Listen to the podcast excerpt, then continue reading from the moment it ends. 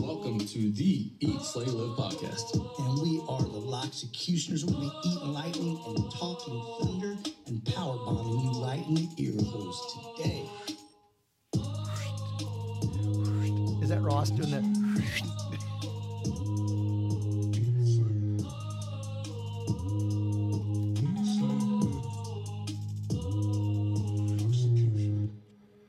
Bass does bump. That hits. Well, Ross, I never know what to do. And so, like last time we like they they uh the the with J- Jonathan, like the song went off, and then we like we redid it. like we started saying, you know, what I'm was a- saying, that was an awkward moment Yeah, in was. our podcast history. uh, Yeah. Hey, I did a little different. I went I went all three of us today Mm-hmm. because I thought I would get the producer of the of the song. I would like to see his reaction. So I gave he was Thank you. Well, it, well, he actually he came in sort of humming the song. Like Yes, he did. He was ready to go. when he got here. I can't Hey, stop. Producer of the song, kind of producer of the show right now, to be honest. right? and I and we got to apologize because we're not doing the song Yes, justice. We are not. We and, and for people out there, like you know, this we have Aaron Kellum on the on the show today. He he came up with our theme song, and uh, Ross and I have yet to put it into our little mixer Well, track. we don't know how. We don't know how. and so we play it real jankily with a Bluetooth holding it up to the speaker. And so we are sorry for that. The and and Aaron's a quality guy when it comes to sound and stuff. We are not. And so we're not doing it justice. But soon, When you soon, hear when you hear that, you think when you first heard it on our first one. Yes. What was your thoughts? I hear it now and I think it got better because the first time I think you played it through I the did. I computer. had, the, I, I had well, I had the uh, the Bluetooth jammed up against the microphone. Like they'll hear it better different- this way. So I Yeah, was holding and- a little farther away. This I thought because I was listening on Apple Podcasts, I wasn't watching it, so I just thought I sent you the wrong file. yeah. I was like, oh no, that file is very corrupt. I need to send them a better file. I didn't know it was just being didn't held know up. it was the users. We were the corrupt. ones. Yeah. Yeah, so I feel better. But that bumps on there. That Yeah. doesn't feel too bad. Yeah. Yeah, But once once, it we hits get the it in there, system, yeah. Once we get here, it's gonna be awesome. People are gonna be singing it for Because the way it sounds in my truck, mm. I mean, really, it bumps. it does. bump. It's got good bass. Yes. Um, uh, hey, I'm glad to see that you made it into the studio today. I know you, you've been under the weather a little bit. I mean, Todd likes to claim he doesn't get sick at all. Okay. But for whatever reason, he had a little sore throat and stuff. I, I was not sick. I was not sick. Oh, okay. My unsick, my unstreak sick streak continues, Ross. I had a sore. You're right. I did have a sore throat. Okay. I didn't miss any work. I didn't miss anything. I did have a sore throat, but it wasn't no other symptoms. So my throat, my throat did get really bad for a while. It- it- Here, here's how bad it got. So I, I took, dude. I haven't taken an antibiotic did you take one? So here's I, I messaged and I'll just say a, f- a friend of mine who works as a like a, a PA or Oh, here we go. Underground. You took some underground. I got shit. some black market anti and I said, hey, as a sore throat, a sore throat's going. She's like, "Ha- half the population have them, and she's like, I'll. Um, she's like, you want some antibiotics? I'm like, no, I don't take antibiotics, and so. I saw her like the next day, and she's like, "I brought him anyway." And my throat at that point was terrible; like I couldn't hardly talk. And she's like, "I brought him anyway. If you want to try him, dude." I grabbed one, whoop, popped it. But dude, it made me feel so weird. Like I I only took one. She gave me like six of them, five or six of them. I only took one and gave the rest back. I'm like, it made me. Did I took a nap that day? I was like, felt like I was hallucinating. And then I told her, "Oh, yeah, I don't know that's what all- she gave Yeah, you. what She's did like, you "That's all in your head. That's all in your head." yeah. But then I looked at because I didn't even look at it, I just took it. But I looked at it and it ended in like CIN, and I'm allergic to penicillin, and I'm, I'm wondering if it was like penicillin based. I don't know. Anyway, Over my head. anyway, so I don't know how to put a song on our recorder, so we talk about anyway, medicine. my unsick streak continues. I had a little sore throat. And you know, and and then you you text in our group chat that we have with Laura. with the, our natural. Yeah, I don't humor, think. I don't think you made her day. No, she was mad. Yeah. she's gonna be on the show here soon, and yes, yes, don't um, ever take antibiotics. She was all She- over. yeah, I don't- Yeah. Anyway, alive and kicking and just spreading strep throat wherever I go. thank you. It's not strep. It's just I don't know.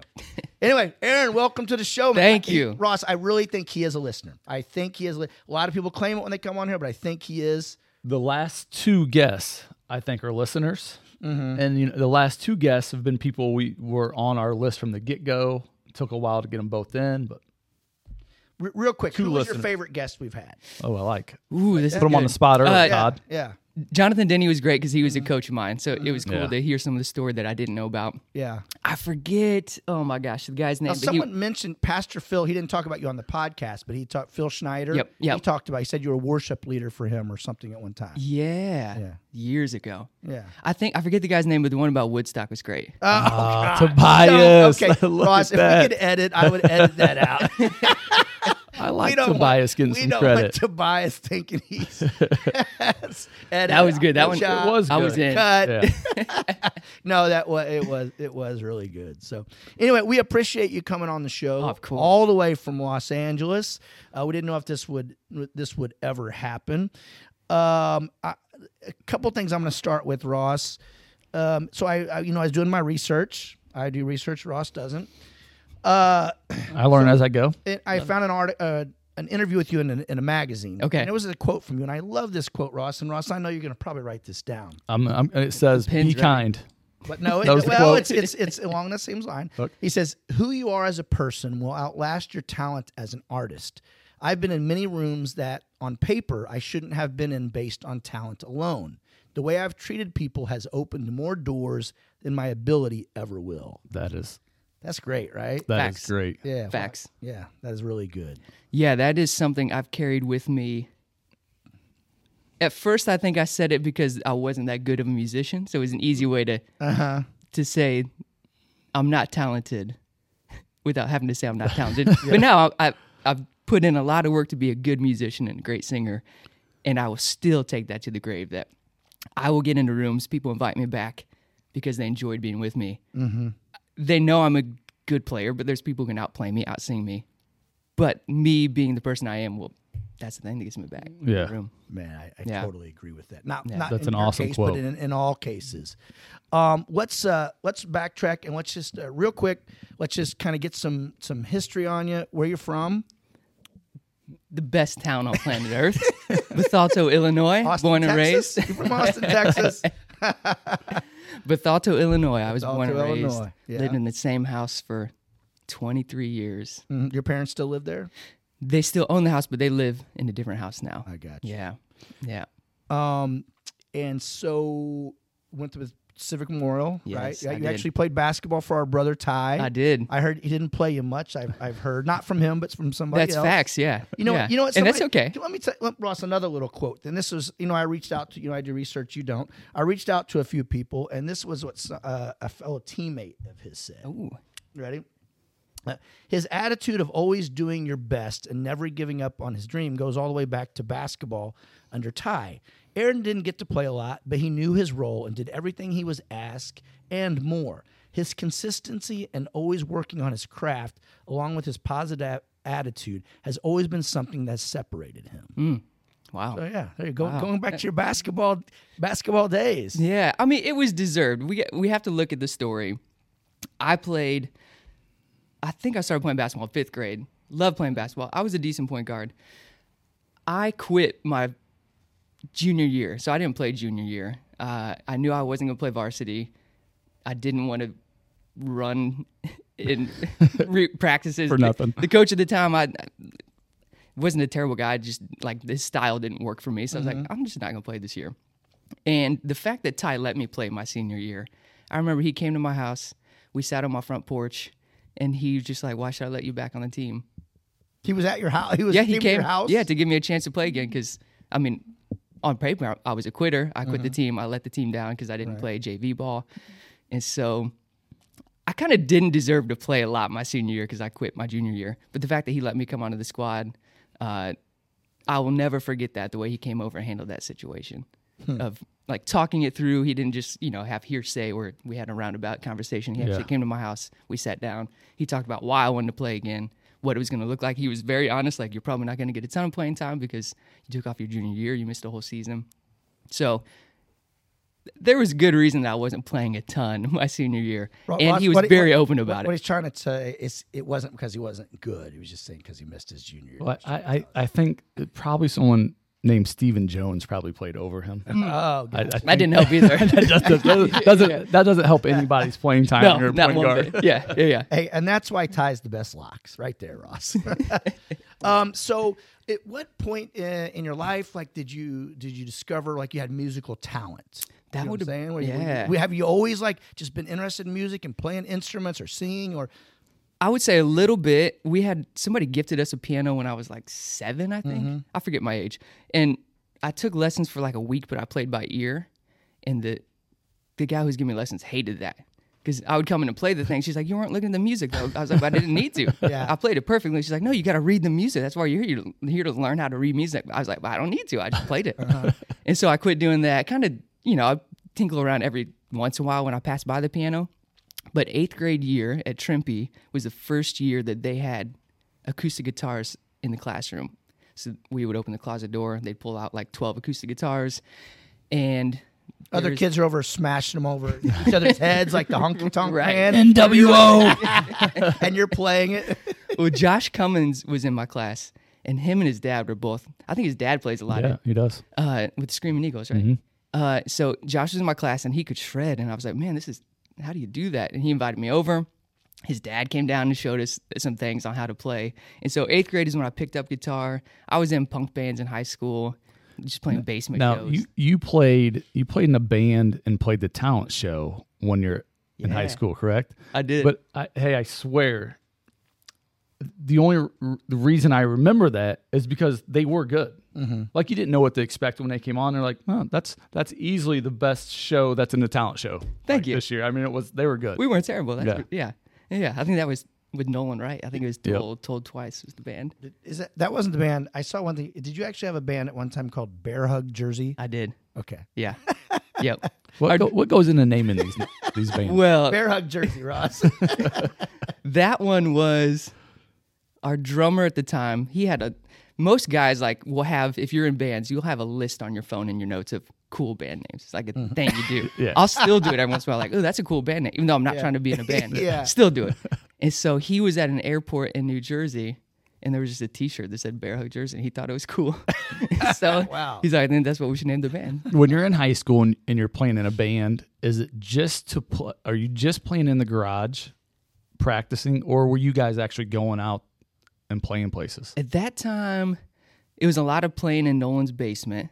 I think our first show was actually in his basement. We just had all our friends come over. But we were playing at uh, there's a spot called the Creepy Crawl in St. Louis, which I probably shouldn't have been playing at as a 15 year old kid because it's exactly what it sounds like.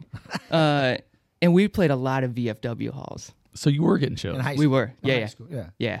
Do you remember the Roundhouse in Wood River? yeah. We would play there like every weekend. Really? Yeah, that was a thing. Kind of like a teenage Yep. hang, hangout. Yep. Yeah, That's yeah. fun. We would always book A lot that of out. chicks. You get a lot of chicks that way.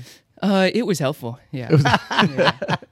I was also very picky. though. Singers, the singers always get the chicks, don't they, Ross? like you see this dude on stage, and yeah, I mean, if he saw, if, if a girl saw him walking down the street, she'd be like, Ew, or maybe cross the street. But then he gets up and starts singing. Oh, Game over. he's Something so- about yeah, it, something yeah, about it. something Yep, about the lead singer syndrome. Christ. I wish they felt that way about big biceps, Ross. Yeah.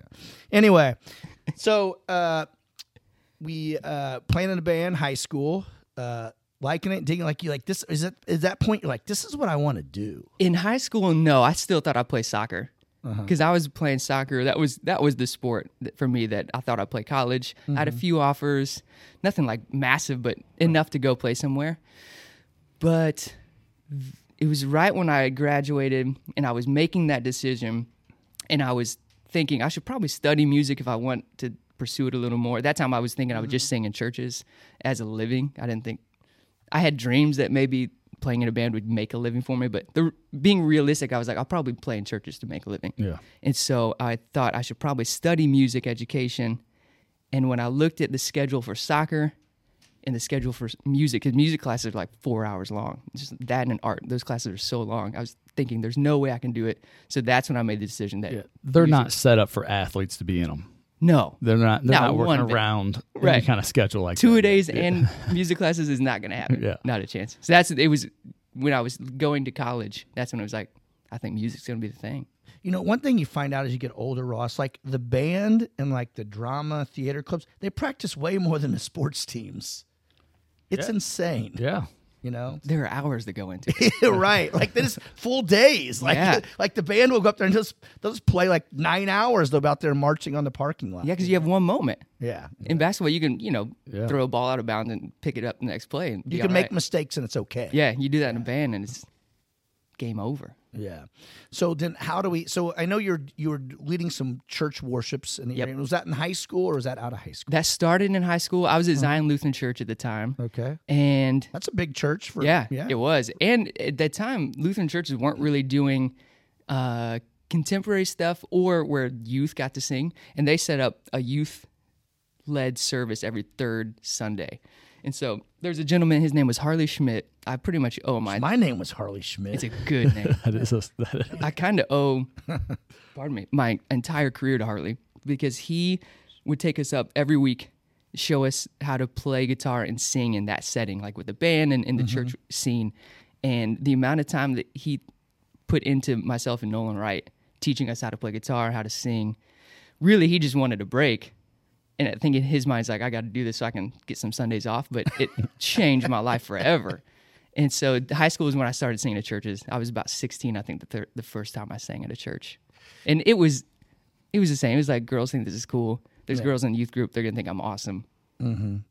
Um, you know the thing about kids. church, church music these days. Like I remember when I was a kid, like it was just like some hymnals and the and the, the pastor sang and his wife played the piano. And nowadays, it's like every church, like it's like a gospel concert every time. It's like Strypers up there. You, you know who 100%. Stryper Oh yeah, yeah, yeah.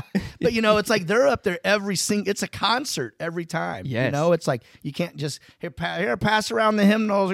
Turn to page one fifty three. Do you know what I'm saying? Oh, 100%. You got to put on a show. yeah, you got to have the best musicians. That when we moved to LA, that was I could not believe the talent that Uh-huh. was there. I mean, I I was leading worship here, and I you know it was people who oh yeah I, I played piano 12 years ago.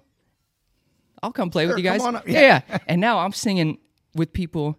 I'm the leader of this group, and there's people who are like on tour with Weird Al Yankovic doing background vocals for him, or doing background vocals on the biggest shows on TV, or musicians Yeah. for all these guys. And I'm like, what am I doing? Right. These, I mean, those are the heavy hitters that are playing like every church in LA. do do you still sing in a church? I do, yeah.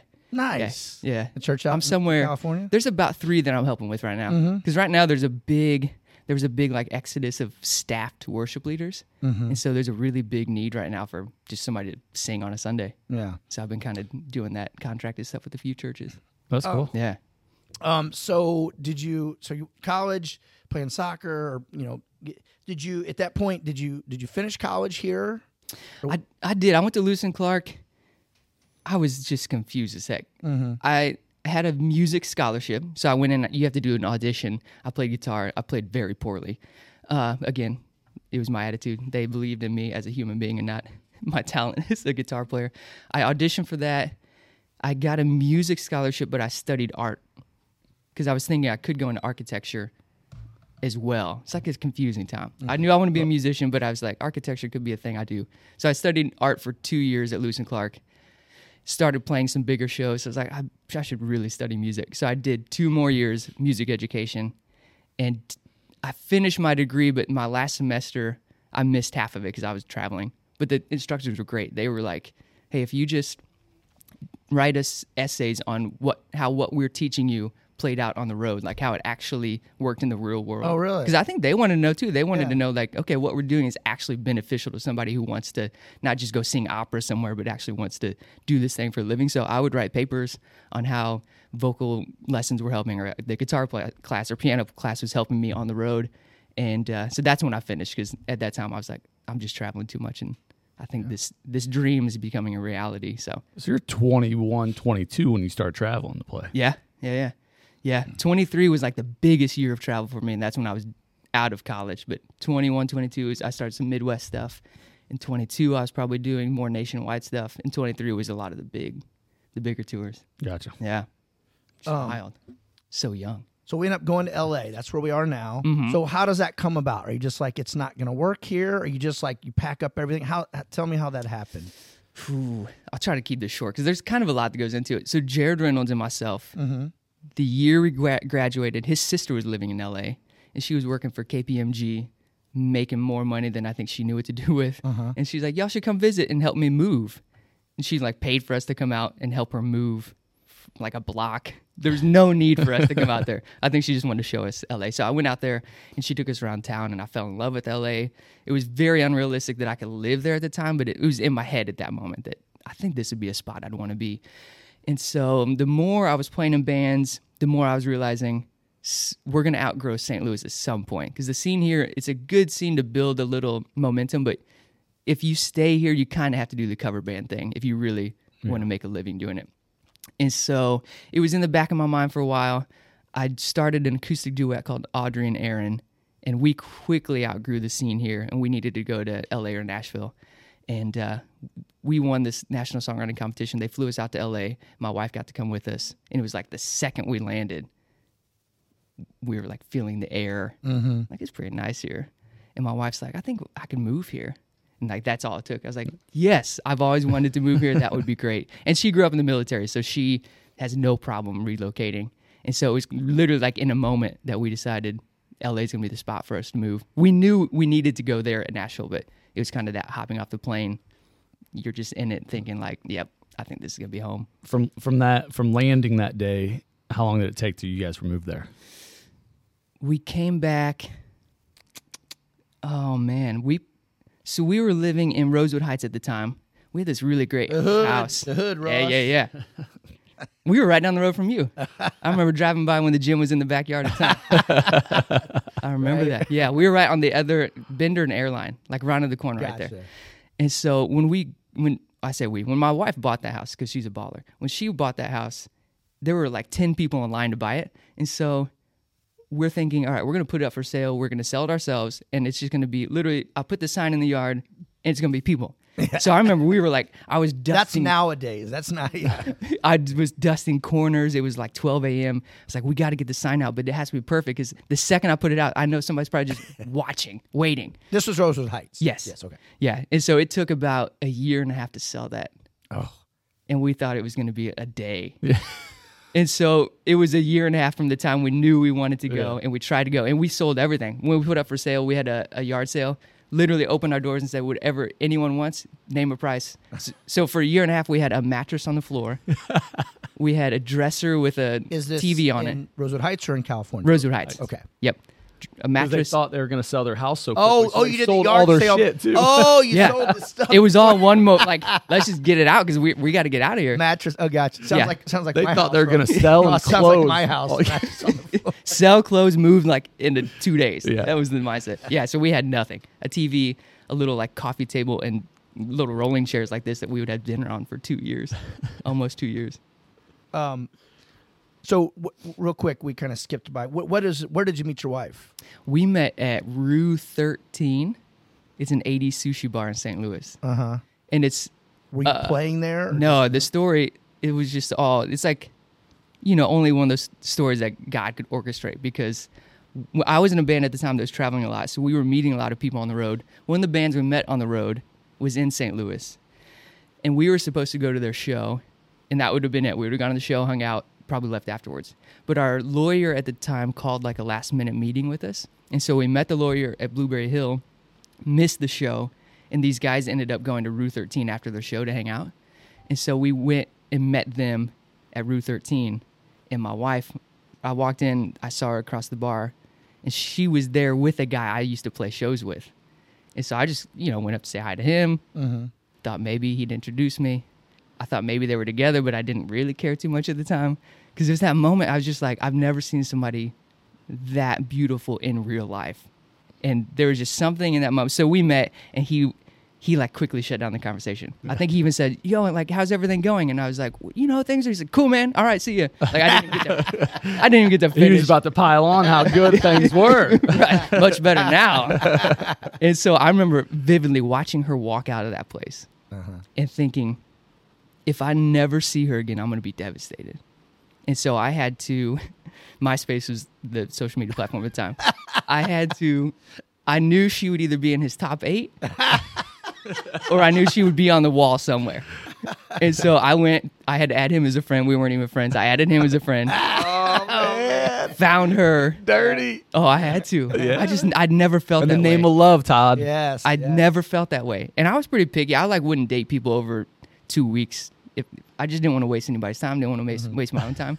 And so I never felt that way. So I was like, I gotta find her. So I stalked her on MySpace a little bit. I- Invited her to a house party in Staunton, Illinois, and she stopped talking to me, and I didn't know why. Uh-huh. She- She thought I was gonna like rape and murder her because she's from Missouri, and she just thinks Illinois is like East Side. Right. Yeah. Anything Illinois is just East Side, and not people you want to interact with. So she thought I was gonna like murder and rape. She rape was her. right about the not, you don't want to interact with. Right. Uh, so it so took, it took my, a. MySpace, that you had like a song playing in your profile, right? Yeah. Didn't you? I didn't have Yep. MySpace, but uh, so what was her song? Oh gosh. Because you had to. That would be something like in your profession. Mm, yeah, you'd be good very judgy about. You know. Yeah.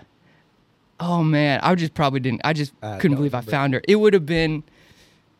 Uh, there was a band called Boys Like Girls who were getting pretty big at that time. It was Mm-hmm. probably a Boys Like Girls song. Gotcha. I would, I would think, Country boy can survive. Yes. Put it up, never took it down. Yes. or, or it would have been a Nelly song. yeah.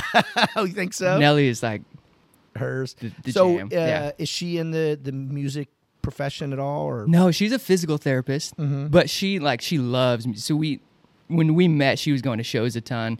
It was so random. I played when I was 16 playing with Creepy Crawl. There was a band I loved from St. Louis, and anytime we could open up for them, we would. They were like pretty standoffish to us because we weren't that great, so they didn't really care. But Kristen was dating. My wife was dating their drummer at the time. So every time I played And with this is the them, guy that you went up and talked to. this is a different guy. she- she's now jumped to another one. Well, th- no, this, Dang, Mrs. Kellum, you groupie. I'm backing up to when I was 16. So this is many years before we met. Uh. but she Well, was we- at she was at these shows. Like I would have been standing next to her, and we just had no idea. Yeah. So we have a lot of commonalities and music we were listening to, So, music we I, liked. I know all of our listeners. I, I can't let let it go. on The subject. So, by the time you went out on your first date with her, was she still dating the guy she was with at the bar, the other musician, the, your your acquaintance, your ex bandmate, your? Did she break up with him for you? She said they were never dating. Oh, okay. Yeah. He But really she- wanted to. Uh, I think he had been asking for a long time if she'd So- go to dinner. So she stopped hanging out with him Yes. But to hang out with you. since I invited her to Staunton, she had a bodyguard with her the first two dates. like a buddy who was Yeah. Yeah. So we like the first date was Science Center because it was easy. She lived over there, uh, and I didn't know, but I show up and it's her, and there's a guy walking close to her. I was like, "That's interesting." what? And she's like, "Yeah, this is my friend Ron John. He's gonna be hanging out with us." What was his name? Ron John. Ron John. Yeah, so- Ross, you don't mess with the dude named Ron John or Harley Schmidt. Either one You're Harley. I'm Ron. man. Ron John.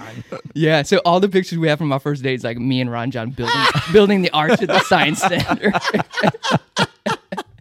the two of us doing all these things together, and Kristen just taking pictures of it. yeah. So cute. Yeah. yeah, I had to work. Yeah. She had to make sure I was not a murderer, which is good for her. She should. so she you- should do that. You, you guys, you sell all I've your- never. I've. I, I don't think I've ever heard of that. what? Bring in, bring in a guy. Yeah. Bringing another guy bodyguard to a date. Yeah. I hadn't either. I just didn't care. She could have done anything. I was like, I have to. I have to know I'm more about this. this girl. Yeah. Yeah. Yeah. Uh, I'd have fought the bodyguard. He was he was a com- comedian more than he was a bodyguard. Some real warrior Would've been stuff pretty Listen going easy. on. here, if I can beat up Ron John, will you go out with me? She's like, she's like, sure. Wham. Just take him out right there. He gets a knuckle sandwich for his appetizer. um, so then sell our belongings, uh, sleeping on a mattress, and Mm-hmm. a year and a half later we sell you sell the house. Now is your wife is she looking for physical therapy? Is she a physical therapist? She is. that time? Yeah. She. We weren't hundred percent sure where we would land. Mm-hmm. Uh, so she was loosely looking, but we kind of saved up what we thought was enough to last us for a while. And physical therapy, It, it's bought, never it enough. bought lunch in L.A. Yeah, yeah. I think it made. We got there. We arrived in Yeah. LA. So how does it work out? You you you were in a you had like a duet Yeah. going on at this Yeah. time. So was it, uh, what- Audrey, Audrey. Audrey, yeah. So, So she- did she already move out there? She how did that work? With I mean, Yes. So she also thought our house would sell very quickly. So she moved and she was there. so you guys Almost a all talked year. about this together. Like, Yeah. all right, this is where we're not going to Nashville. Let's, let's do L.A. Yep. And her sister So lived she there. moves out there, and she's just like, okay, Aaron, waiting let's- around. let's Yeah. Guess I'll get a job and figure some stuff out. Yeah, she waited for a year for me to get out there. But she, her sister lived there. Okay. So she lived with her sister. So it wasn't just like her alone in Oh, LA, gotcha. which would have been awful. So yeah, she was there waiting for a year for us to get out there, which is Now, did you have any other contacts, like in the musical industry, musical world out there? Or are you just going to go out there and just start beating the streets and banging doors? that was kind of it. We knew I so said the doors, Ross. Banging doors is what I said. Okay. doors. the company that flew us out to shoot the music video and to record the song that we uh, wrote for that competition, Mm-hmm. that was like all we knew. And then Audrey's sister, And is he telling you, hey, you can make it out here, you can do it, come out here? they talked us up a lot. Like they basically, I don't know if I can say this. It almost seemed like the competition, like they fought really hard that we would win because they it sounded like they really believed in our music. Gotcha. Um, and so having that, because we went and I'd never been around equipment like that, like what they were filming with or the recording studio was super nice. So them even just saying like y'all are amazing was enough to think, oh, we might have a shot if people like this think we're good. And so that was really our only contact. And I mean, they were, it was they're running a business. They weren't trying to help us out every single day. So we really just went out there, just us figuring it out. Are you guys still doing things together? We actually are now. So we that year kind of took a toll not being able to play together, write together. So when we get out there, we were trying to write an album and record an album, and there were just like circumstances that we things that you just don't talk about uh, that we should have talked about, like logistically about living there and moving that that we didn't. So it kind of fizzled out pretty quickly after we moved there. But she's just started writing music again. She's been out to LA twice. She'll come out for like a week. Oh, so she doesn't live out there anymore. No, she's back. Uh, she moved here for. She married somebody in the Air Force, Air Force, Marine, Marines, and so she's all over. She's in South Singers and Marines, Ross. right? and plus, like, out, like you talk about logistically in LA, like, like around here, if you live five miles from each other, it's okay. It's easy to get there. In LA, say you live five miles, and that's like five hundred miles, right? Easily, yeah, Yeah. yeah. That could be a twelve-minute drive. It could be a three-hour drive. Right. You have- I saw No a idea. I saw a map the other day and it had um, Los Angeles County and it showed the other five states in the United States that had more of a population than LA County.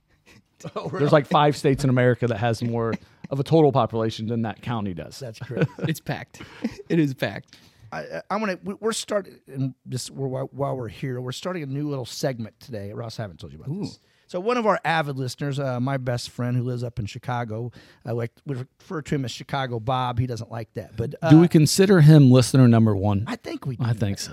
To. Yeah. Anyway, so Chicago Bob, he's sending a question, and while we're on the LA topic, I'm going to throw it out. Yeah. So today's uh, seg- Chicago Bob question of the day.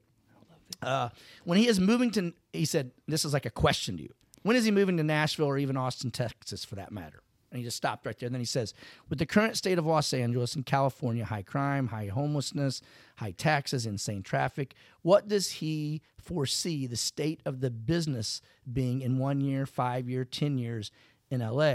He said, Not many movies are filmed there anymore for those very same reasons. Is the music industry in a similar situation? Very fair. Great is a question. Great I- question. And he just, like today, I told him to like send us a question. what- And that was today. It's a great a, question. that's an right? amazing That question. got that got deep. I like that. It really Yeah. did. I thought Yeah. it'd be something like At first, you know, I was like, uh, and then where are you going with this? And I like yeah, that. now I'm thinking Okay. like, do I- should I I thought- move right now? got some questions more going on than I I realized. hadn't thought about any of this. Gosh. Uh, no, that's a great question. All that is very true. The only thing that would get me to move out of LA would be the crime, because it's definitely gotten worse in the past couple years. Luckily, we're not like going out to a lot of the places that the crime is happening.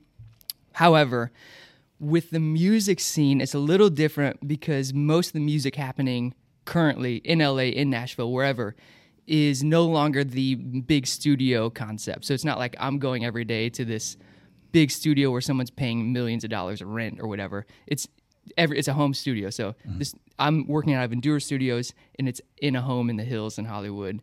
Uh, so rent isn't cheap there, but it's not like it's just different than the movie industry, the way the music industry is right now. And so I don't foresee needing to leave LA for music because the biggest thing is just connections with other human beings who are doing it. And nobody's leaving for those reasons in the music world unless you're like running Sony and you want your offices somewhere else so you're not paying taxes on that. But I don't foresee needing to move. The studio I work out of, he owns a studio in Nashville, so I'm going to Nashville probably quarterly to do writing camps and stuff like that. But uh, yeah, I don't foresee the music scene leaving LA like the movie scene is right now, because it's definitely And I, the mo- outsourcing a lot. the movie scene because our, our boy Delaney, you know, we got the inside scoop. They move and start doing things in Atlanta a lot and places like that to save them money on taxes. Right? Mm-hmm. Is a big thing there. Massive. Yeah, massive. I mean, Yeah, and I mean realistically, that would be smart just as a human not to be paying the taxes that we're paying there. However, there is the untangible that I I think about it like could I come back to Bethalto and do what I'm doing now? Technically, I could because I'm in a studio all day writing music. However, I'm not around the Feel people. free to come and use our studio if you like. Right? Come on, you set up. Get one of those rooms over there to be a little soundproof. Perfect. Yeah, but the people is when I really realistically think of that, I couldn't be around the people I'm around. There's just something about the atmosphere of Los Angeles that puts you in a headspace that's much different. Yeah. Which I think is such an important part of writing music and being a creative human. You got to be somewhere where every day when you walk out, you instantly feel a sense of creativity. You feel like everyone around you is part of that bustling industry instead of what's plan B? Because a lot of, if you're not around people who are in that industry a lot, it's hard to really understand what I'm doing as a musician. So you always get the questions of, well, what are you, like, what, what are you actually going to do in life or those kind of things. So when you're around people, that tangible is like, I, I just can't, I can't leave that. you gotta have that environment. Absolutely. Yeah. Yeah. Yeah, and the sun is shining all the time. You're a singer, you know what I'm saying? A lot of your songs are happy, Sunshine. positive songs. You know, you come here and try to try to write a song in the middle of January. Good luck. Yeah.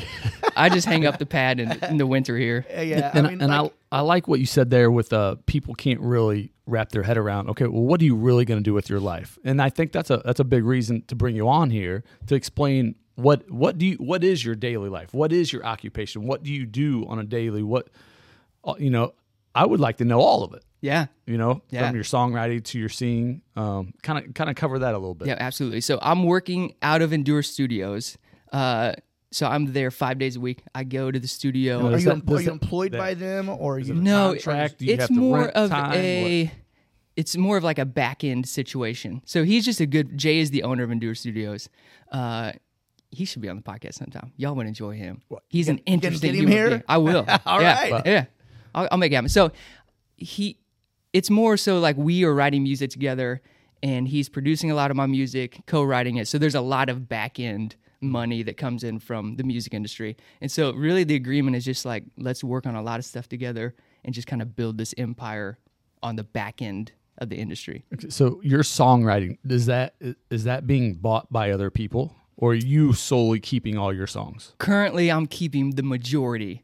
If I'm writing anything for other people, it's actually with that artist in the room. So I'm not typically writing a song because the whole Nashville scene right now is getting cuts. So you write a song and you try to get it to somebody who's doing top 10. yeah Uh, mine is very much writing for myself, I would say 95% of the time, and then 5% of the time writing for other artists who I believe in and I see potential in where they're going, or they're already doing their thing. But the majority would be my own music or writing for another artist who's currently there, and I'm just helping them formulate the song. is your your main source of income from selling your songs on Apple or or whatever platform that is part of it. The biggest part is through music licensing. So like right now I have three songs on the most recent season of Love is Blind. And so that's the world where you get bigger back end checks. And so I'm with five licensing companies who are all pitching my music to different like that specific company is pitching my music to reality TV. That's their biggest client. So stuff like Temptation Island, uh, The Ultimatum was a Netflix top ten show that has some music on. Uh, so a lot of reality TV, I'll just be watching like, oh, that's that's my song. I didn't know it was on there. But that world is where a lot of the the back end stuff. There's a, another company who does a lot with content creators, and so there would be like top YouTube creators, families who are using my music, and there's a lot of back end in that world too. So that that is the biggest portion of the revenue stream would be the licensing world. Gotcha. Yeah, but it's all music I'm just writing for myself, and it works for that world, which is great because a lot of people have to specifically write for that yeah, world Yeah. and kind of detach themselves from it. They got their own music here, and then they're writing for what they think should fit. Yes, which you always get generic stuff. I mean, it works. Yeah. and it you make good money in it. But when you can combine the worlds where you're writing things that really matter to you, and then it gets picked up in that world, then it's like you're creating even more of a moment for a scene, even if it is reality TV where it's, some of it's a little trashy or whatever. You know, people have thoughts about it, but it's still creating a moment for a scene to happen and makes like I get comments all the time on YouTube where it's like, "I'm here from Love Is Blind." That song was perfect in the background. Now I'm a big fan just because you create like it wasn't me generically thinking, "Oh, this could work." It's me writing something from my heart, Yeah. and it worked for it. You're writing something about love, and then they have a scene on there that's like Exactly. involving love or Exactly. their version of on Right. reality Right. shows. Yeah. So do you do you still perform live? Do you still go some places and, and do venues and, and perform? I took a little time off during COVID mm-hmm. because I'm releasing a new song every month. So I'm writing, writing, writing, writing, writing all the time. And I, so I took a little time off per- from performing because you have to really be strategic about performing, especially in LA, because there's like a certain scene if you're only singing in LA that you have to kind of get into to really get like seen and known. Because you could go play clubs any day of the week, but it's not doesn't do anything unless you're very strategic about it. So I took time off from that, but I'm gonna start playing out live again uh, at the top of next year, and Do that's gonna be a it? big Do you push. like it? I do. I love the songwriting portion more, but I the, actually the reason I got back into performing because I took some time off and I was only singing at churches and writing for other people. But I played and what my music and my personality can do in a room, I just can't deny the impact that I can have on other people's lives in that moment that doesn't have anything to do with my music. I just the last show I played, I remember I was the only person in the room who had the crowd sing along. Like I taught them one of my songs. And uh-huh. in that moment, I didn't create something cool where I felt good about people know my music. I created a moment where all these people came in from different scenarios, backgrounds. It was right at like one of the first times we could get out after the COVID lockdown. So everyone's already in this like weird bubble of like, I don't know if we can talk because you probably think something about something that I have to hate you for. So you have all these different backgrounds coming in, and in one moment they were all singing along because I got you, baby, and like looking at each other and like, because I got you, baby. And so I have a whole room singing that, and in a moment we were one and cohesive and unified. And so I know that my music can do that, and I can do that, and I'm very intentional about creating that kind of stuff in a room. And so that for me, I don't like have to have the limelight on a stage, but I know what that can do, and I can't deny that. And I do love being able to create that create that moment for people. What a great moment that is. That's awesome. And Yeah. I mean, oh. eh, we can talk all day about how music just, I mean, the, the impact on lives, but but there's nothing like being somewhere at a venue and then everyone there is just singing along with a song. There's just something bonding. It's magical. It is magical. That's a great way to put it. Yeah, because I mean, we're especially now we're just so torn about everything, and you like feel like you have to be against certain people. And when we have a moment where we're just all of that's gone, and you're just focused on like, like unity, it's Yeah, special. beautiful. Yeah, What what was your and we're kind of we're skipping around, but that's just how we do because we're unprofessional. I love But it. How uh what was you say like your your first I guess break would be as you got out there to LA? Mm, in LA. Honestly, probably yeah, that's very unprofessional. Me blowing into the microphone. You think I would know better? Uh, it would probably be joining Endure Studio. So I joined Endure at the beginning of the pandemic. So March 2020. Where, where did you meet J, Jay, right? Where Yeah, meet- so I was playing acoustic guitar for a singer-songwriter, country artist that he produced and wrote for, and he was at the first show I played with her, and we met. And he plays the acoustic guitar very similar to the way I do, which you mm. wouldn't think there's like a noticeable difference, but we're both very much right-handed players. So a lot of what we do is a percussive, like we're trying to make it feel like you're also hearing drums, even though you're not hearing drums by the way we play. And so some of her records, I was thinking, if I didn't know, I I swear I would re- that is me playing the guitar because he just played so similarly to the way I do. And so we met at that show. That was like 2018, 2019. We hit it off, but it wasn't anything that really connected on a deep rooted level. We did two writing sessions together. It wasn't like they were two great songs. Neither of us released the songs. We enjoyed it, but I think we were just at a point in our lives where our focus was somewhere else. And so 2020, he was doing this project in Lebanon. He was writing a record with Syrian refugees living in Lebanon. And he was having them collab with artists in LA. So that way for them it's like, man, A, I'm writing music and releasing it, which I would never get to do in my entire lifetime. And I'm doing it with people who live in LA who are doing this thing. Like just he created a platform for them that they would never have had the opportunity to do. Mm-hmm. So he invited me to be part of that project. And that was when he and I really hit it off cuz there's a difference between working with somebody who writes good music and you appreciate what they write, but when you hear somebody's heart behind why they do what they do, I found out why he creates music through that project, and he found out why I make music because we were the first song we wrote for that project was a song called Hope, and so I was writing it with a Syrian refugee who I feel like I don't even understand hope when it's someone like that who has to leave their family, has to abandon their can't even say his name for fear of being killed, and so he had to create a new name for himself and to think of a moment where you're so hopeless but like you're coming out it you're somehow finding it. Like he was writing these words about hope that i'm like i i don't even know that i can add anything to this. But that was the moment where jay and i really that was the solidification of man we want to work together forever because we just both have similar hearts behind why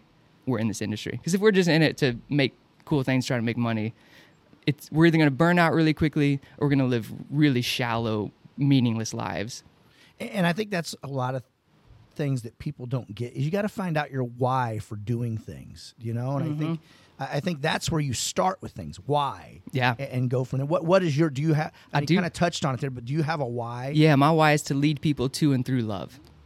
And so everything that I do, if I'm end up working at a coffee shop, I didn't lose in life because I'm still in a scenario where I can lead people to and through love, no matter what I'm doing. And so that was also monumental for me in the music industry because now I'm on a stage and I, I'm not thinking, how can I sound cooler? I'm thinking, how can I lead this room to and through love? Like, what can I do to create a moment where someone feels love and it makes them feel so loved that they want to love on other people? And so that's my why. And it changed. Knowing your why, it, it literally changed everything for me. That's amazing. That is. I love that. Um, now you also we also have a clothing brand that I love. Hey. Be hey, be kind, which is awesome. I don't know the story of, of why it's backwards. I mean, it stands out, it pops out, it's backwards, but uh, why is that? I can't tell. What's that? I can't. Oh. No, I'm kidding. wow. You probably should. It's going to help.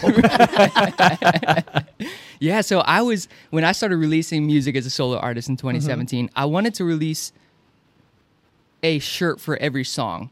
So my first song was Love You Better. I did a little had a friend drop a design for me. We made shirts for it. And with that one, y'all probably get this with the shirts that you made. I had I had them pre-made, so I had like 3 boxes of shirts sent to my home. Mm-hmm. And of course, they're still sitting I was to around. say.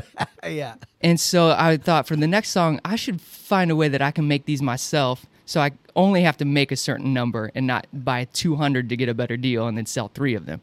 And so I bought a heat press with vinyl, and I made uh, I made merch for my song "Got You Baby." And of course, in true fashion of being a male in America, I pull everything out of the box and say, "I don't need to read anything." It's simple. You put it in here, cut it out. It's good. Right. So I'm making a shirt that says "Got You Baby" real big, and I put on it. "Got You" was on one vinyl stencil, and the baby was on a separate one. So I put on the "Got You," printed it out. It's like, yeah, this looks good. I cut it out of the little vinyl thing. I put it on the heat press. Put the heat press down. The timer goes off. I'm like, yeah, this is gonna look dope. Pull it off, and it's backwards. Yeah. And I was like, oh, you had to do something on a setting to make the shirt go forwards. I had no I should have read directions. So that happened. And it was actually kind of like, I actually liked that. So I kept that got you backwards and the baby forwards because I thought it just kind of looked cool. That shirt sold five or six. And so then I got this thought I want to make a shirt that if you've never heard my music, you could wear it, you would like it, it could impact your life somehow. Like I didn't, I wasn't thinking as global as this has become. But I was thinking, I would just want it where, you know, if someone had no idea who Aaron Kellum was, I don't want my name on the shirt. I don't want a song title. I just want something where it does connect people to me if they know, but if not, it's still a great shirt. And so kindness is all like I've got be kind tattoo on my arm. It's just always been I just think treating people with kindness it can literally change lives if we're just conscious of it. And so I was like, you know what, I want to do a shirt that says be kind. And then I started thinking, how could I do this in a way that because everyone you can go to Target and find 12 shirts that say be kind. But I was like, how could I do this in a way that changes the scenario? And that tr- triggered my thought because I printed that one backwards. I was like, okay, if it's backwards, that could be kind of cool. And then I thought, man, actually, this is it was like I felt like a brilliant light bulb go off because it's the epitome of what I think about kindness. It's not me telling everyone else how to live their lives. I just always lead by example and hope that that changes the atmosphere around me. And so by putting it backwards, the whole idea is that you can only realistically, I mean, you can read it if you're looking at it, but realistically, technically, you can only read it in a mirror.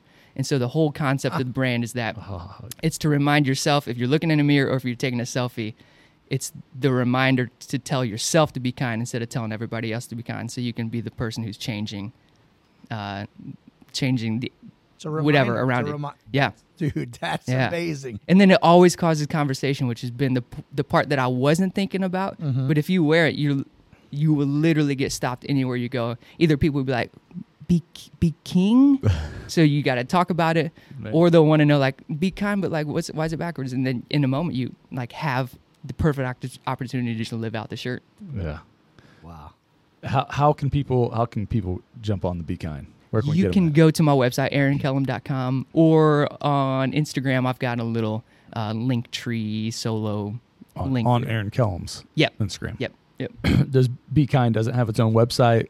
not Oh, yet Not yet. yeah because it was gonna be merch Yeah. i just thought it would be Yeah. merch i would sell and it just outgrew that but i'm just so uber focused on hmm. the music right now that i haven't really i own the website but i don't want to put up a, a shoddy little website I'm guessing you still don't print the shirts yourself. i do Dang, that's what's up. So any person you That's what's see, up. any person you see wearing my You did clothing. You're- I made you're- it. Yes. You're in Yeah. your living room with the.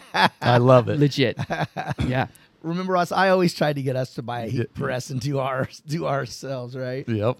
You know, I get what you mean to, about the uh, I think shirts. we were gonna buy one one time, and then the Yeah. person that was selling it backed out. Yeah. Now I'm gonna keep it. Yeah. and like having those boxes. I still have like sh- like some old Pride shirts from like 2011 that I never got rid. Of. That's why we do the online. Well, you stores had a huge. I mean, for a while there was some inventory down at the old oh, Hit Squad. You had a lot of shirts there for a while. Uh, that's why you didn't actually bring Aaron a brick house shirt Yeah, I, today. I, yeah. I don't do that shit.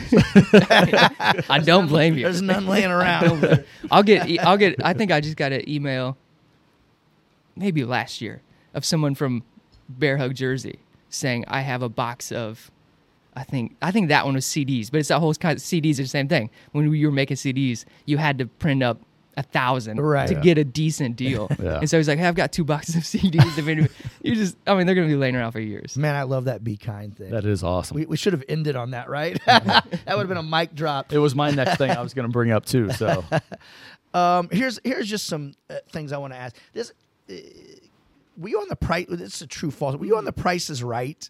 That is a true statement. Did I? Yeah. You might have won. Did you win something? On the I did, Right? yeah. So when we moved to LA, A color television. my wife didn't have a job yet, and I was I was trying to figure out what I was going to do musically. Mm-hmm. And so she looked up top 10 tourist things to do in LA.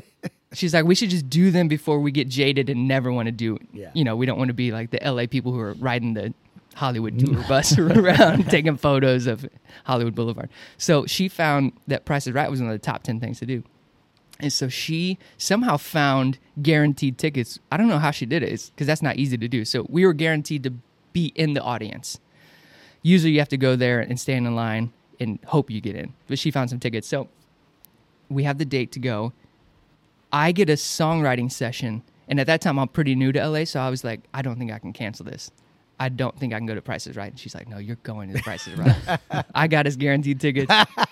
In five years, we're not going to want to do any of this. So we're going to do it. And so she like kind of, we, she had to really fight for me to go. And so we go, and it is a long day. You're waiting in line they have like different chambers that they take you in, and you sit and wait and wait and wait, and then you go in front of the producer of the show, and he takes like 15 people at a time. Just boom, boom. What, what's your name? What do you do? What's your name? What do you? What's your name? What do you do? And he's like, "How you doing?" I was like, "I'm fantastic." He's like, "Yeah, you are." And then we he like talked to me longer than anybody. I was like, "That might be a good sign." Seems okay. And I was wearing a sh- I wasn't wearing a shirt, but he asked me what I did, and I said I was. Uh, what did I say I was? I was a. Oh my gosh. Why can't I think of the word? Basically, where my wife makes the money and I just do whatever she says. I, I I forget what I said, but he was like intrigued by that when I said that was my occupation. And so we go in and we're in the audience. So everybody who goes into the prices right gets interviewed by the producer real quick to see if they're the Yeah, because they want to know: Will you be super energetic? Will you be like the awkward guy who we still want on the Yeah. show? Because some of the people they pick, I'm like, that's who they pick. But I think they're looking for uh, different scenarios. Yeah. And so I felt good about it, but they don't tell you that you're going to get picked. Literally, you're in there and they say your name while everybody's cheering, so you can't really hear because they got the audience going crazy. And then you, they hold up a sign too that says your name on it. And so we're in the show. I'm never called. They put us in a spot because they try to put like energetic people on camera. So we're right in the middle. Do So- they tell you to be energetic? Oh Like, yeah, You're absolutely. like, yeah. And they have a hype man there who's getting you hyped up. And so we get to they're calling it was literally they're calling the last contestant of the day. They're like, we have time for one more game. Who's going to be the lucky contestant? And so uh, the, everybody's going wild. We're just all cheering. You tell your wife, like, F this. I knew I should have went to my right. It was actually she even said right before that she goes, "This was so much fun. We should just do this again because it was so much fun." and I was like, "It was. I agree. That was. Yeah. This has been a good time. We should do it again, even if we're not picked. It's just fun." And so we are cheering. They're calling the last contestant, and I don't hear the name, so I look up to see the name, and it says Aaron Kellum on the poster. yeah, that's the that's the crowd right there. Thank you. So I can't hear anything. I see Aaron Kellum was like, "What?" and so I get called down. I have one chance to get on the show. It was a computer that I was bidding on. I bid eleven hundred dollars. Everyone else, I was the first one. So I was. I had the no first guess. Oh there was an eleven oh one. Oh, those Yes. those people. Yeah. So I thought for sure I'm not. And it was the person right after me said 1101. So the next person said 1102. And then the last guy who was up there the entire day said like seven days, something or seven Th- dollars. There was a reason he's standing up there all day. Exactly. Yeah. And so the last one, he says this weird seven dollars, whatever, and then you hear the ding, ding, ding, ding, ding, because somebody got it exactly right. And it's like, my number's kind of a solid number. It might be me. So I got on the show because I got it exactly right, eleven hundred. I played tic tac toe. I won that game, so I won maid service, dinner for a year, and gas for a year. What? Maid service. Maid Yeah. service. Right? Dinner. Hold on. We gotta Say those back. again. You Yeah. won. wh- Maid service for a year, dinner for a year, and gas for a year. That's much better than a washing machine. yes, especially when you live in an apartment, you can't. Yeah. Yeah. So we'll go back to this. So then you. Yeah. Uh, so then after that, do you make? Then you go to the. Yeah, we go to the wheel. Yeah. And we it's a three way tie. We all three got 65, I think it was. Uh-huh. And so we all have w- one spin, and I win the spin off. And so I go to the showcase. You're in the. Sh- I didn't know. I didn't Yeah. know any of this. I I'm just in heard the you're on the Price Right. I'm in the showcase. I can share the video. You can post it on. Uh, I've got We it. We definitely got to post Yeah, it. yeah. That's great. It's it's pretty amazing. And so I'm the big winner because the person I'm against, I don't think she won her you prize. in the showcase? Oh no no. Okay. So I get to bid first. And the first one was a cruise, a cabana, outside cabana, and a hot tub. My wife hates cruises. I'm not a big cruise fan. Mm-hmm. We live in an apartment. I can't have a hot tub and a cabana. I have nowhere to put that. So I passed that. And then she puts her number down. They show my prize. It was a new TV, Xbox, a trip to Toronto, and a new car, a Toyota Yaris. and so I bid $23,000. And when I say I bid, I looked at my wife. She told me what to bid. She's very intelligent. And so I bid $23,000. They come back and they do hers first, and she was under by like 6000 So she had a chance, but 6000 is quite a bit. And they do mine, and it was like 23600 And you So I was too? so close to winning both prizes. I was But like, you won the showcase yeah, so I won, a, I won a car, trip to Toronto. crap. Yeah. It was wild. Ah, It That's was wild. amazing. Yeah. So tell me about the maid service. Yeah, How often would they come in? So that's the thing. They- you probably got screwed on that whole thing. you get. They probably did a couple months. Next thing you know, you can't get a hold of anybody. They just Bob stole our Barker, stuff. I would- Bob I would've guessed not this. answering the phone. I would have guessed they they cut you a check. So hey, maid service for a year is going to be eight thousand dollars. Here's a check for that. Exactly. Gas for a year is going to be this Smart much. mofo, right? yeah. Yeah. That's what exactly they did? Yeah, there were only a couple things. The food for a year was California Pizza Kitchen, so they they sent us. I think it was like forty two hundred dollars in gift cards to California Pizza Kitchen. They start to know you there. 100 like, yeah, oh yeah. my But, god. Yeah, so we go so often that they would just give us free stuff, and I was like, no, man, we don't need free. I'm trying to get rid of these gift cards because we have so many gift cards. We're so sick of this place. right, let us be done. That's amazing. Yes. Were you giving them as gifts? I'd be mad. Everybody for Christmas, for birthdays, everybody's getting a California Well, kitchen. I gift would have, but they put like a thousand dollars on each one. Yeah. Oh, okay. So I mean, I- Sorry, that'd be Ross. a great gift, but Yeah. not that kind. I got to eat too. I'm not that kind. But we I would see what take you people to did there. dinner, Yeah. and we would, you know, like literally whatever you want. Yeah. Just had like get two appetizers, get a couple desserts. Was the help gas us. the same way? Was it a gas card? Gas was actually cash. Maid service was cash. They didn't have the computer that I bid on at the very beginning, so that was cash. The Xbox was cash. They didn't have that. They did have the TV, so we took that because we needed a new TV. I took the trip to Toronto, uh, which was so much fun, and then the, took the car too. the car. Now, that Still I have the car? We just got rid of it in February. you know, so uh, our dad Whitey, he'd always watch those game shows, and like somebody'd win a car, like, oh, you gotta pay a shit ton of crack cat taxes. Well, on that's that, what I, though." that's my next That's what question. he always said. Did you, You know, get, did you get killed? Did you I get wouldn't killed even want to win that. He is get not wrong. He's not. Right. yeah, we uh we yeah when Did we you did have taxes. some? Did you have some advice, or were you guys at that? I don't know how old you were. Were you looking down the road like, hey, we are going to get taxed on this, so we got it. yeah, we we were smart-ish about it. Yeah. we Your knew. wife was smart about it. Yes, we knew that we should probably put some of that money aside that they gave us. Mm-hmm. But we also didn't have jobs at the time, so we were probably Yeah. tapping into that a little bit. But we didn't know exactly how much it was going to be, and they don't tell you. They just say we can't advise you on anything. You just say yes or no if you want the prize.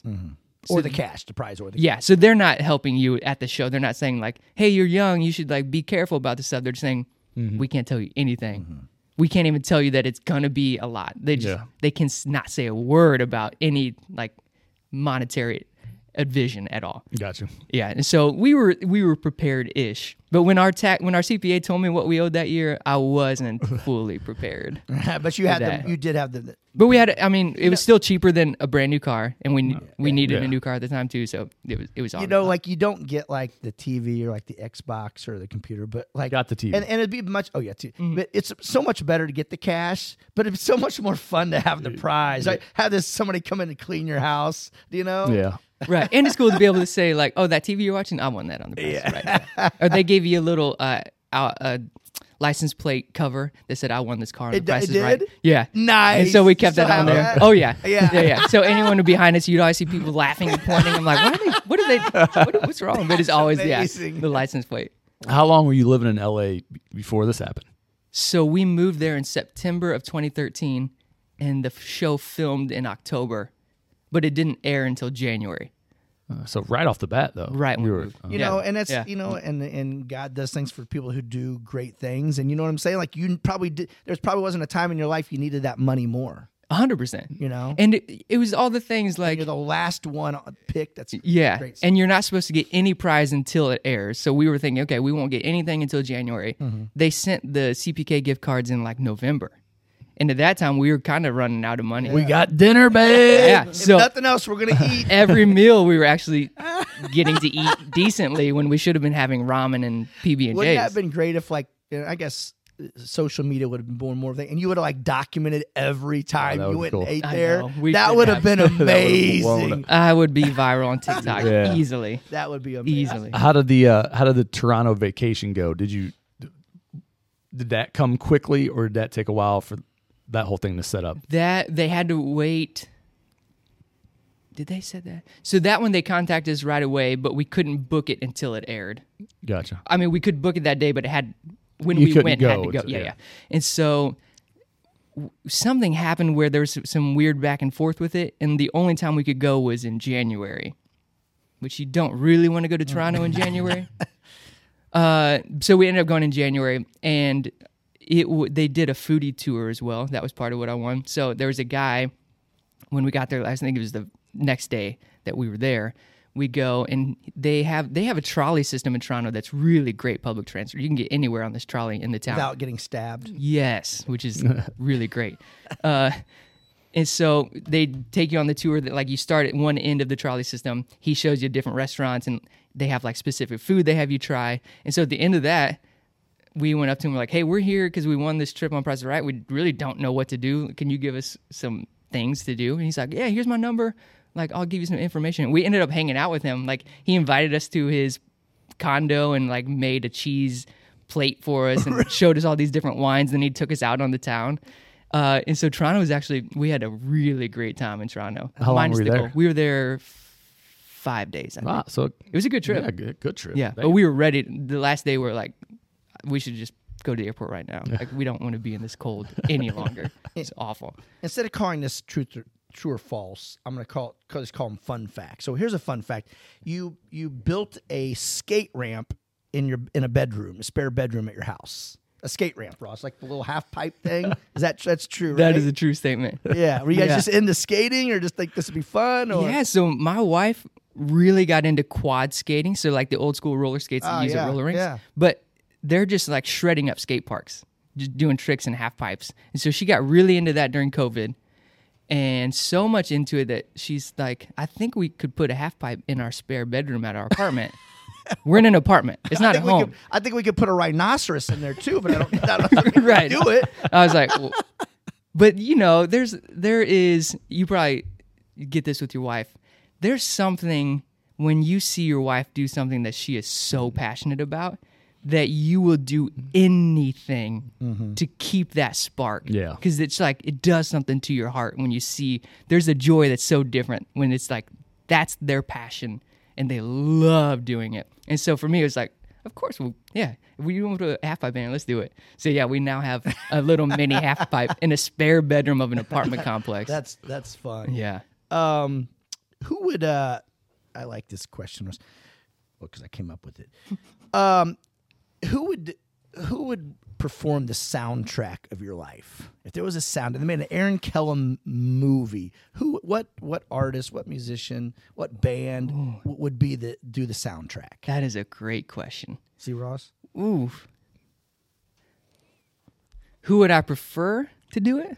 I guess. Yeah. You can answer this any any way you want. This is the Aaron Kellum podcast. Who would nail it? Hmm. Who would nail it though? I would prefer an artist named Amos Lee to do it. Mm-hmm. Uh, he's a singer songwriter. He he was the reason I fell in, in love with the songwriting aspect of music. So I was doing the pop punk band at the time when I int- was introduced to him, and his songwriting captivated me. He used to be an English teacher, so he's very good with words. He quit just out of the blue to start writing music full time. So he would be who I preferred. I think who would nail it would be probably Johnny Swim. I think Johnny Swim would nail it. See, we don't know. We don't. I don't know. I bet you. I bet you know some of their songs without probably. knowing that you know it. Yeah, they're very much. Uh, they write really happy songs, but they also write songs that are very detailed about real stuff in life. It's a husband wife duo. She's Diana Diana Ross's daughter, I believe. They're insane. um, what advice would you give a young person who's uh, wanting to start out, get into the music industry? Uh, I was gonna say don't, but that's, that's not good advice. Uh, honestly, I would say lead with personality first. Like, definitely get good at your craft. You want to practice all the time. The thing that you want to do, make sure that you are an expert at it. But even more than that, I would learn how to treat people in a way where you're putting them first in the rooms. Like, make other people comfortable. Make sure if you're using someone's space, like notice that the trash can's full, ask them to take it out. All those little things that make people want to invite you back into the room. I would put so much attention on that, and I would not, I wouldn't try to like do a one little niche in life. Like if you want to be in a band and be a popular band, I wouldn't make that the end all be all. I would be open. If you get to do music for a living, like I didn't think licensing would be a thing that I was doing and putting a lot of attention in. But I'm still getting into music. I'm doing what I love. It wasn't the exact route of being a pop star on a major stage right away. I think eventually I might get to that point. But I wouldn't if I was telling someone younger, I would I would say be open to like anything in the industry and don't say no to stuff. Just be a be a yes man, be wise about it, but always be thinking of the other people in the room. It kind of goes back to your quote in that magazine article. Yeah. a hundred percent. Yeah. Yeah. I would be someone who wanted other people wanted to invite back, not because of how good I was, but because they just love being around me. Is there a right like you're in the studio all the time? Uh, is there is there a rising star that you know just is going to just blow the roof off the place that we should know about that people can start looking for? I sure do. Her name is Olivia Knox. Olivia Knox. Yes. We've been writing with her for about a year now. Mm-hmm. And the first time that we wrote with her, she's young. She just moved to LA to go to start college. She, so she was 17, I think, our first session. And her parents were there with us. Uh, and I remember they were like, you know, parents are going to hype up their daughter a little bit. So I was thinking, okay, she seems like she might be all right, but it's also parents telling you things.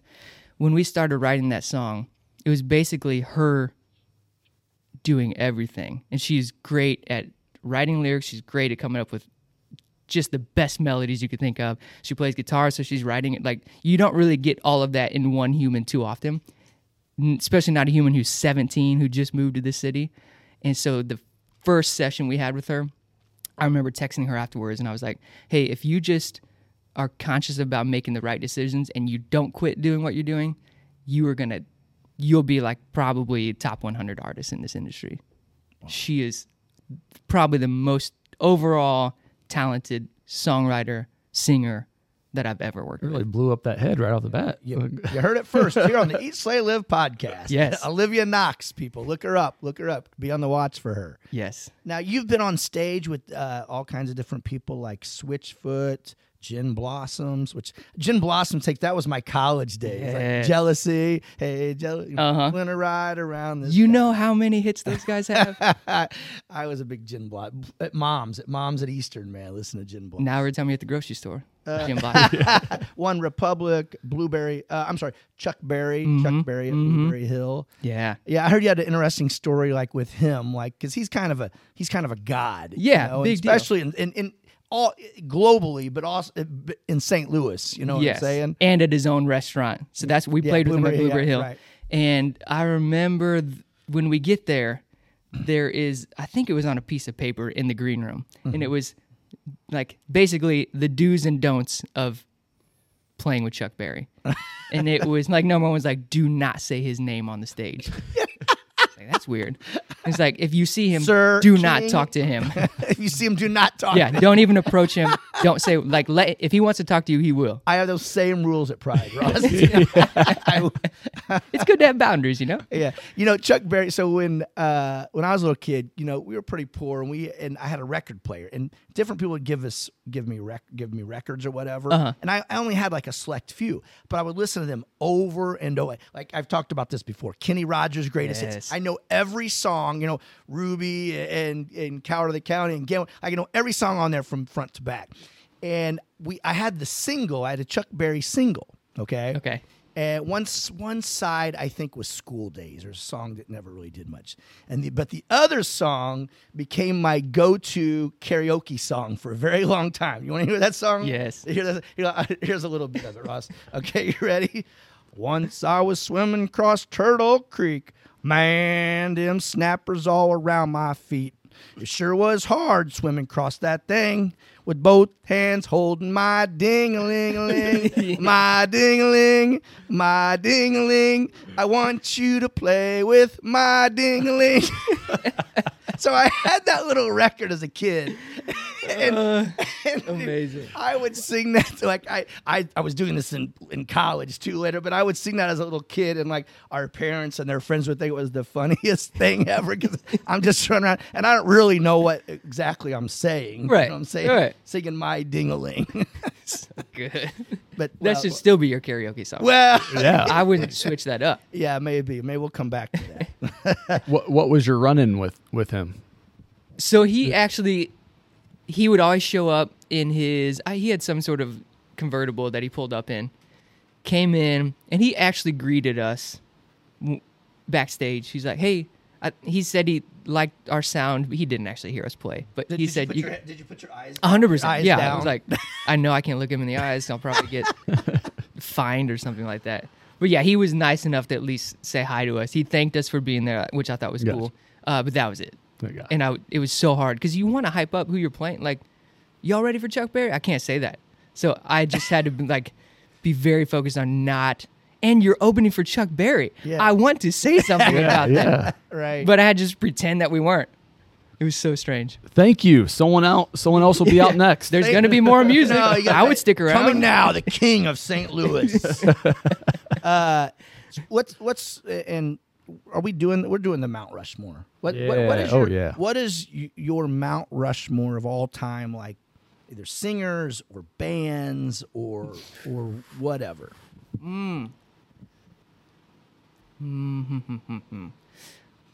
Of The guy whose name we cannot say.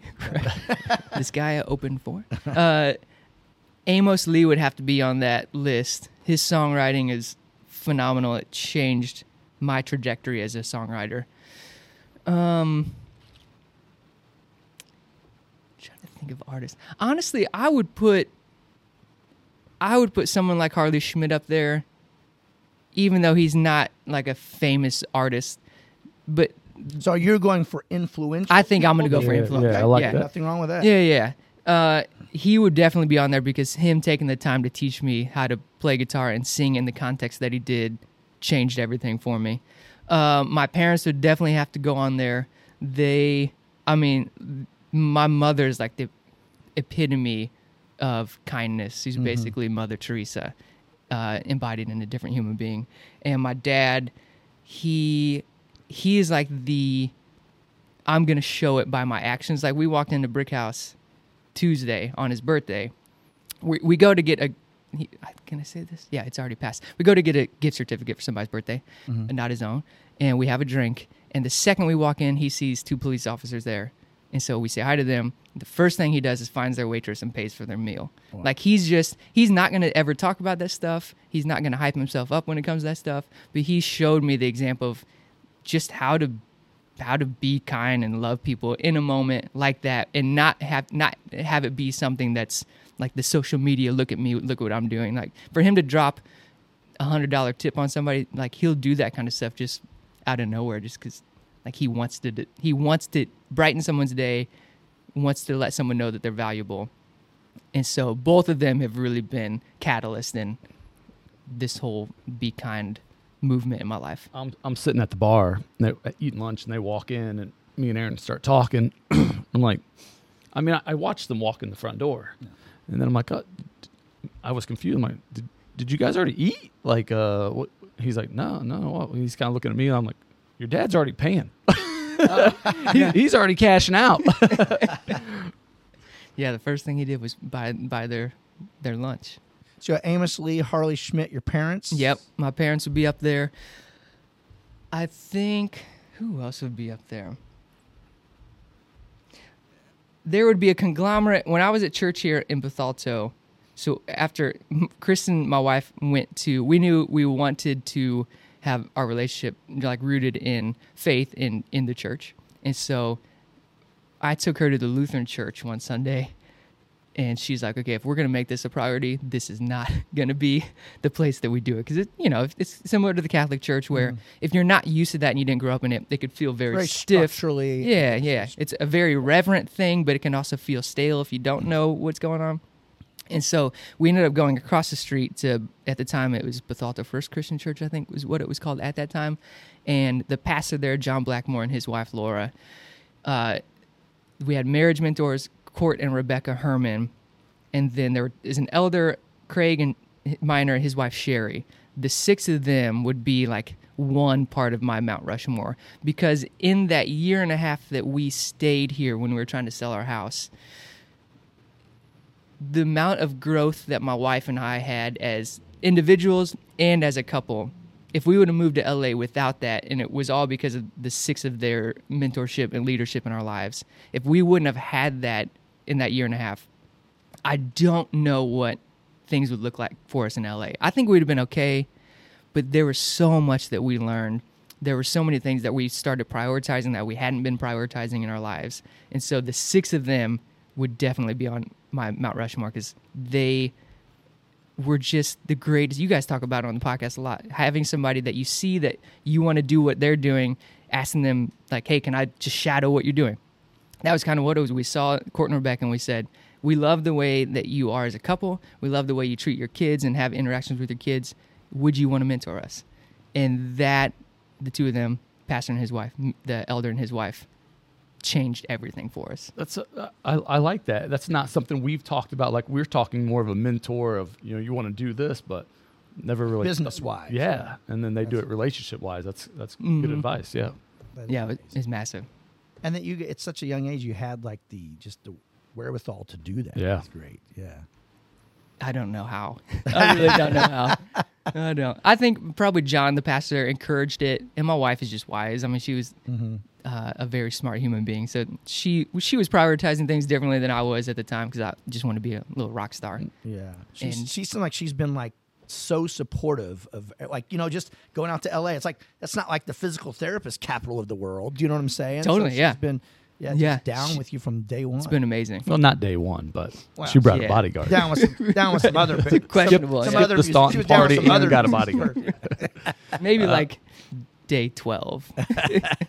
Got it. yeah. What's what's next for Aaron Kellum? Uh, next for Aaron Kellum, I'm still releasing a new song every month, and so What's uh, next? What's next song? November song will be a song called "Around the Tree." It's a Christmas song. I've never Around. I've never written and released a Christmas song before, Uh-huh. and it's uh, it's really my take on leaving home.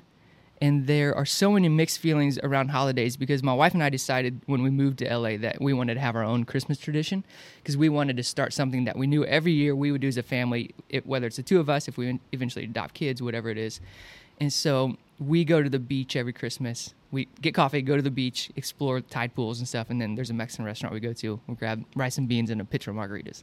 And so we have a tradition set to where we probably won't come home for Christmas because we wanted to intentionally have that thing.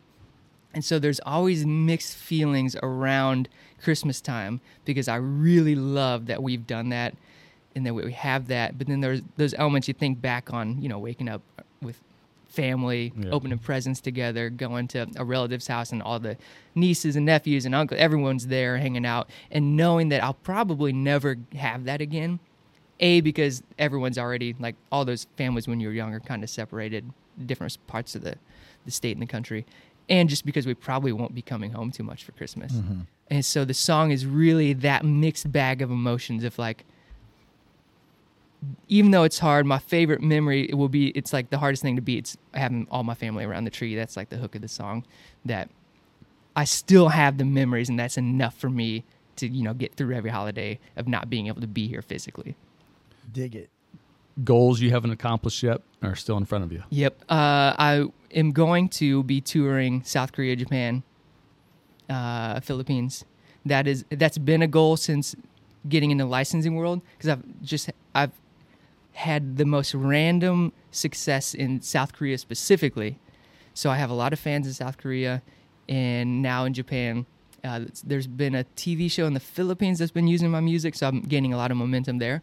And so that has been a goal for the past two years, and I think we're talking February that it might be reality. So that's been a big goal is to get over in- in the Asian market because I have a really good following there.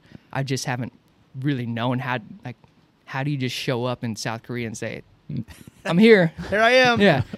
So having to find people to partner with to make that Yeah. happen. That's been a big goal. Uh, another big goal would be eventually having a million s- monthly listeners on my music, uh, which I'm not close to yet, but that is the whole strategy with releasing a new song every month. Just to keep building that catalog, uh, getting momentum and growth, and then uh, opening for an artist in the States on their headlining tour.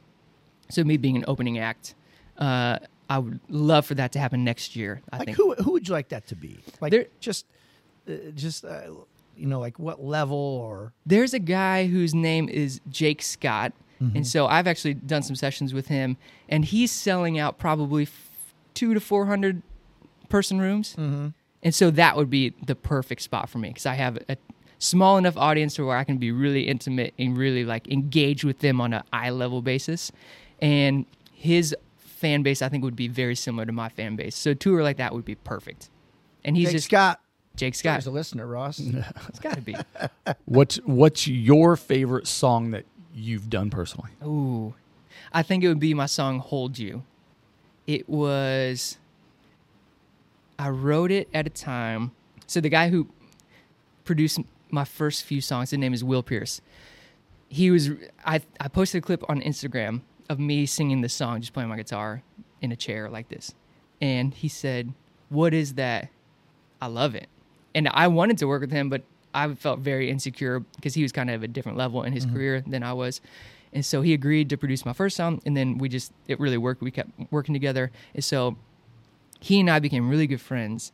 And he was going through a really, really tough divorce uh, a few years into me knowing him.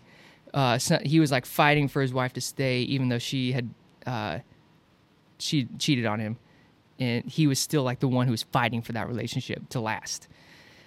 And I remember him telling me these things about what he missed the most about his wife. And it was the simplest things you would ever like. He missed just like the smell of her waking up in the morning, or missed like when her hair would brush by him, or these things that happen to us every day that we just wouldn't think twice about. Those are the things he really missed. And so I wrote this song. It was kind of a me really feeling his situation, even though it was I'm it's not my situation, but I really deeply felt it because I was really good friends with him. And then me telling my story of like, oh man, there's so many things I really love about my wife that I take for granted every single day. And so that song, it's definitely been my most popular song, but it's also been one that it was just that little like inkling of a reminder of what I love so much about being married to my wife. And it's not anything complex. It's just very simple. Like I love the way your smile drives me crazy when you're not around. Like I can picture your smile and it makes me feel away. And uh, and it was my first endeavor into like an R&B sound. And I was always very afraid of that because I'm a white kid from Bethalto, Illinois. So I was afraid that I couldn't do anything even close to R&B world. And so it was a really big song for so many reasons for me to release to the world. And so that's Hold You is probably my my favorite song I've written. Does your research over there have anything else for Aaron? Does yours? No. This is a great show. Yeah. Yeah, I'm not gonna was- lie. I'm like so, and I've said this on the show. Like his theme song shocked me. Like it, I'm not saying I didn't think you do a good job. It was just it was went a Well, different, we we expected something different, different, and, and got exactly what we wanted. and I'm not gonna lie. Th- this show was amazing. It was Yeah. better than I thought it was. I thought it was gonna be bad, but it was it was amazing. Learned a lot. I mean, Yeah. it makes you want to be a better person. Yes. Right. Yep. Yeah. You Come on. it, Come on. Um, I will say, let me say this. I was talking, I'll get you three shirts. uh, I was, I was talking to Jared Reynolds and Joey Lish last night, talking about being on the podcast today. I will say, you guys are really, really, I know you, you've gotten better about not talking about, you know, to our two listeners, that kind of stuff, because people mm-hmm. are listening. You guys are really great at what you do.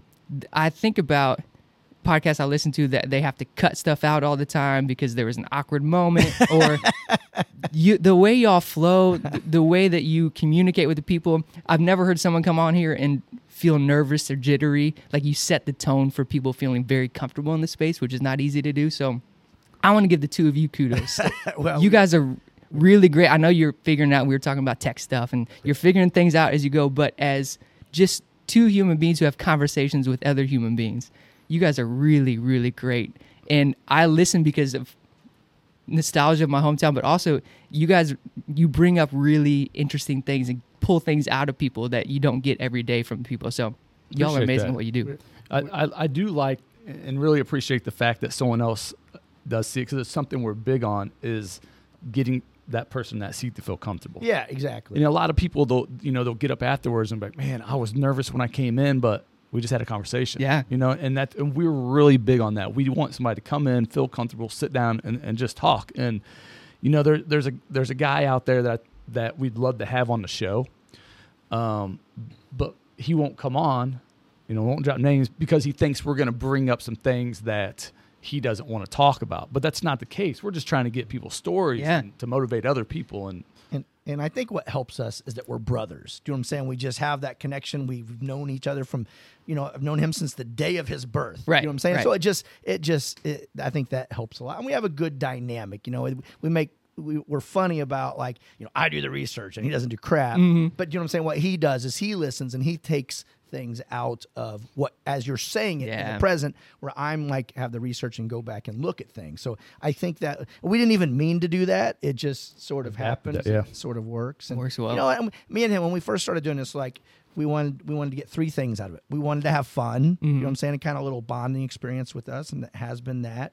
Um, we wanted to talk about our businesses. We have businesses, and you know, we want we want to kind of talk about that and direct people to that, which we don't really do anymore. no, it was more about, you know, talking about them and sharing our experiences and our growth with it, you know. Yeah. And, and then our third thing was we'd like to make a little money out of it. We are way, we are a long ways from there. We've we've done the exact opposite of that. We have not even come close to that. Good thing we're having fun. I think that's number one. Our relationship has w- really went up. Yeah, the relationship, the So fun. much better. Number three.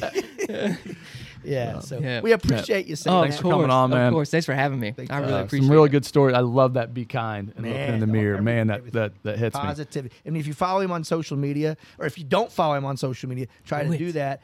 And uh, I mean, everything he puts up is just positive. All your songs are positive. They're just feel good. You know what I'm saying? Thank it's, you. It's really feel good stuff. So we super appreciate it, brother. So This has been the Eat Slay Live podcast. and we are the Loxecutioner. Slay on, brother. Slay on, brother.